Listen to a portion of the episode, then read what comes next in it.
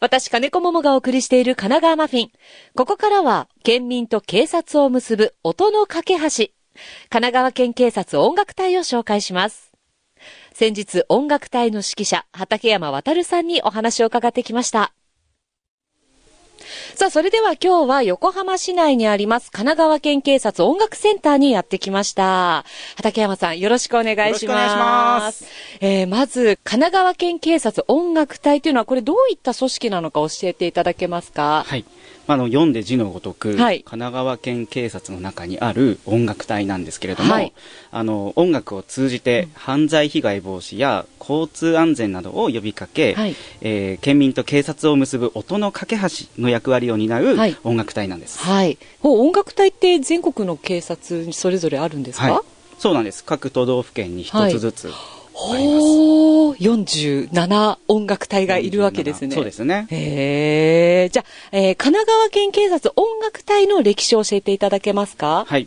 と私が生まれる、もう、ずいぶん昔の話になるんですけど、はいはい昭和25年に横浜市の警察音楽隊として、はい日本吹奏楽発祥の地であるこの横浜で発足しました。はい。その後ですね、警察制度の改正に伴いまして、はい昭和30年に今の神奈川県警察音楽隊と名前を変えまして、はい。はい今年で73年目になるすごく歴史の長い音楽隊でございます。長いですね、今私今日音楽センターにお邪魔して、はい。実際に隊員の皆さん今向こうの方であの、はいはい。楽器練習されてますけれども、はい。音楽隊の皆さんもちろん畠山さんも含めて、はい。普段どのようなお仕事をされてるんですか？はい。普段は、はい。あの、交通安全教室、よくあの、小学校とかで行われる、はい。ありますよね。はい。そういったものの、あの、イベントの出演に参加したり、はい。あとは県内学校やホールなどに赴いてはい。演奏の活動を行っております。はい。その他にも、マリンコンサートといって、我々が自主的に、えー行うコンサートはい。も行っております。はい。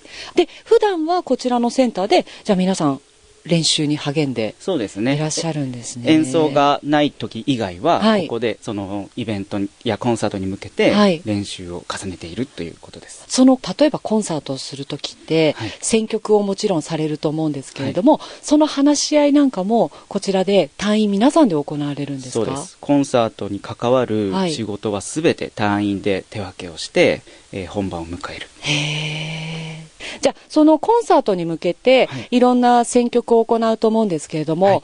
一回一回テーマを決めたりとかそういうのはどうやって決められてるんですか？はい。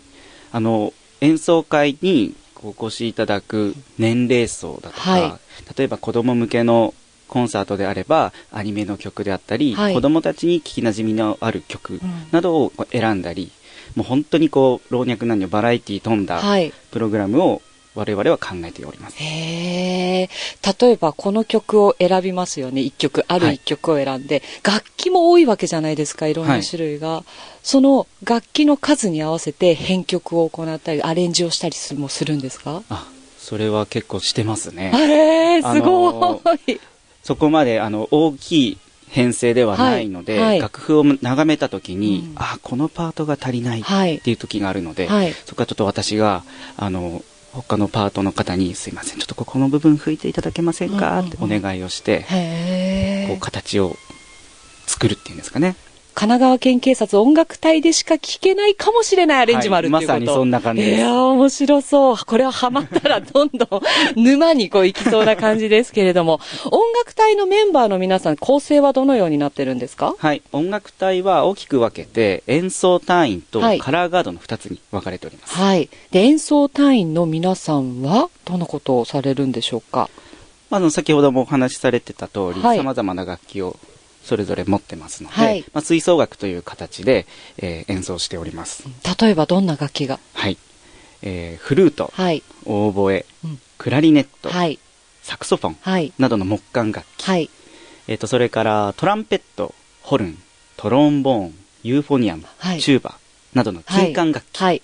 そしてティンパニーやドラうんムなどの打楽器、まあ、大きく分けると、はいこの3つの楽器ですね。で、プラス、畠山さん、はい指揮者の方がいらっしゃるということですね。そうです。皆さん演奏する場所というのは神奈川県内のみなんですか？そうですね。あの、ごく稀に県外っていうのもあるんですけれども、はいはい基本的には、あの、神奈川県内の演奏です。へえ。大体年間の演奏回数というのはどのくらいになりますか？はい。昨年は約100回ぐらいですね。100回、はい結構多いですよね。結構多いと思います。いろいろな場所ですか？それはもう広いところから地域の。はい。あのーもう小学校の校庭とかもありますし、はいあの地域の公会堂っていうんですか、ええその小さめのホールとかもありますし、はい。公園だとかうん、様々な場所で演奏してます。いいですね。面白そう。なんかもう聞こえ方も全然違うでしょうね。あそうですね。演奏しててもはい違います。やっぱう外んとか、はいちょっと響きがそれぞれありますね。畠山さんは指揮者ということなんですが、どういったいきさつでこの音楽隊に入隊されたんですか？はい。えっと、私は2019年に、この音楽隊の指揮者のオーディション、はい募集があったんです。で、そこで初めて試験を受けることにしたんですけど、はいその時は残念ながら不合格でした。へえ。はい。その2年後、2年後またしても、オーディションがはい行われるということだったので、はいちょっともう一回チャレンジしようと思って、はい。えー受験したところ、見事合格して入ったんです。うわーそれまでは別の場所ではい指揮者をやれやられてたんですね。はいな何を見て、こう、オーディションここを受けようって思ったんですか、はいあの、Facebook をやってるんですけど、はい Facebook を見てた時に、そのオーディションの情報をシェアしている友人の方がはいおりまして、はい。その時に初めて警察音楽隊というものの存在を知ったんですね。はい。で、どんなところなんだろうと思って調べてみたら、神奈川県警察音楽隊は、うんそのレベルが高いとか、はい。そういうこう書き込みであったり情報をちょっとインターネット上に見つけて、はい。その時私は仙台、宮城県の仙台市でフリーランスで活動してたんですけど、はい。あの、その時自分が指揮をしている環境より、ちょっとレレベルの高いところで、ステージの上がったところで、えーなんかこう、自分を高められるんじゃないかなと思ってはい受験をしました。入隊して、そう、指揮を任されるようになってから、はい。どうですか？どんなことを感じますか？あのーやはり僕から見て、えー音楽隊の隊員の皆さんはプロフェッショナルなんです。はい。なので、リハーサルであったり、様々なことを、やっぱこう、無駄のないようにですね、はい時間を効率的に、えー済ませる。そういうことにすごくこう、気を使いながら。練習をしたりとか、そういう計画を立てていたりしますね。はい、へえ。さあ、音楽隊というと演奏隊員の皆さんの他にもう一つ、カラーガードはい。の皆さんがいます。このカラーガードという方々の役割ってどんな役割なんでしょうか？はい。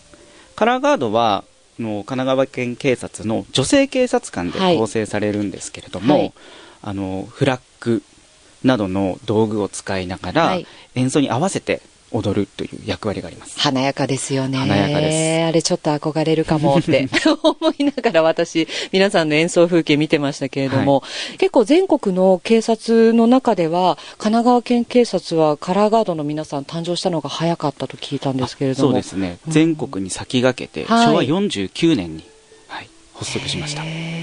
皆さん、あれですか、ダンスとか、そういうフラッグの経験を持って入ってこられる方が多いんですか？あの、例えば中学校とかはい高校の頃にそういう部活動とか、あの、ダンス経験があるっていう方も中にはいらっしゃると思うんですけども、はいほとんどがそのフラッグに関してはうん初心者と聞いております。ああ、じゃあ私も、ね、はい。ぜひぜひ。私もできなくもないかもしれないですけれども。間いに合います。や、この音楽隊員、間に合います、音楽隊員になるには、どうしたらいいんですか？もう実際に自分が中に入って演奏したい、カラーガードになりたいっていう人っていうのは、いくつか方法があるんですか？例えば演奏隊員の方の場合だと。はい。えっと、まずはですね、警察職員になる必要性があるんですけども、はいまあ、警察職員の中でもシンプルな警察官になっていただくっていう方法が一つございます。はい。警察官になって、えー何年か経ちますと移動っていうものがあるので、はいその移動先に音楽隊を選んで、えー移動するというパターンがまず一つです。はい。で、えっ、と、同じ警察職員の中に、今度一般職っていうまた別の仕事があるんですけども、はいその中に、えー私がその、パターンなんですが、技術職員の採用試験もございまして、そのオーディションを含んだその試験に合格すると、はい晴れて音楽隊になれるという、大きく分けてこの2つですね。それはカラーガードも一応あの私というあのはい念のために聞いておこうかなとまず思うんですけれども。金子さんは、はい。あ、じゃあカラーガードになるためのはい方法は、はいあの、演奏単位と違って一つしかないんですよ。はい。で、まず、神奈川県警察の職員あ、警察官になっていただきます。警察官になる。はい。はい。